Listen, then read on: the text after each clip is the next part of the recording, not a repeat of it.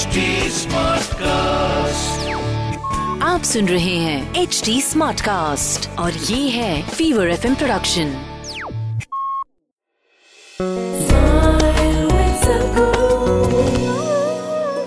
Do you know the DNA difference between you and a chimpanzee is only 1.23 percent? 1.23 percent is not much of a difference, isn't it? Yes or no? Physiologically, that is how close to a chimpanzee you are.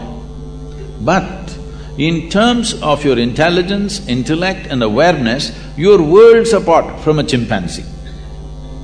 Or in other words, your intellect or the cerebral activities uh, in evolutionary scale, it's of recent origin.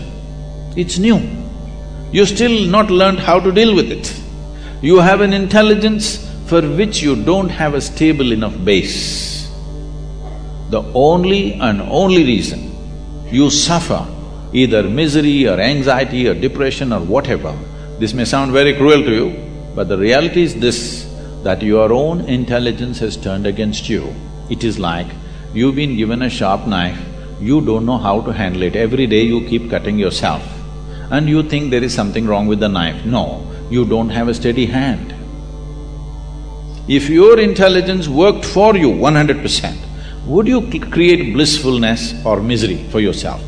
Joy or misery, please choose right now, I'm going to bless you. For yourself, you clearly know highest level of pleasantness is what you want.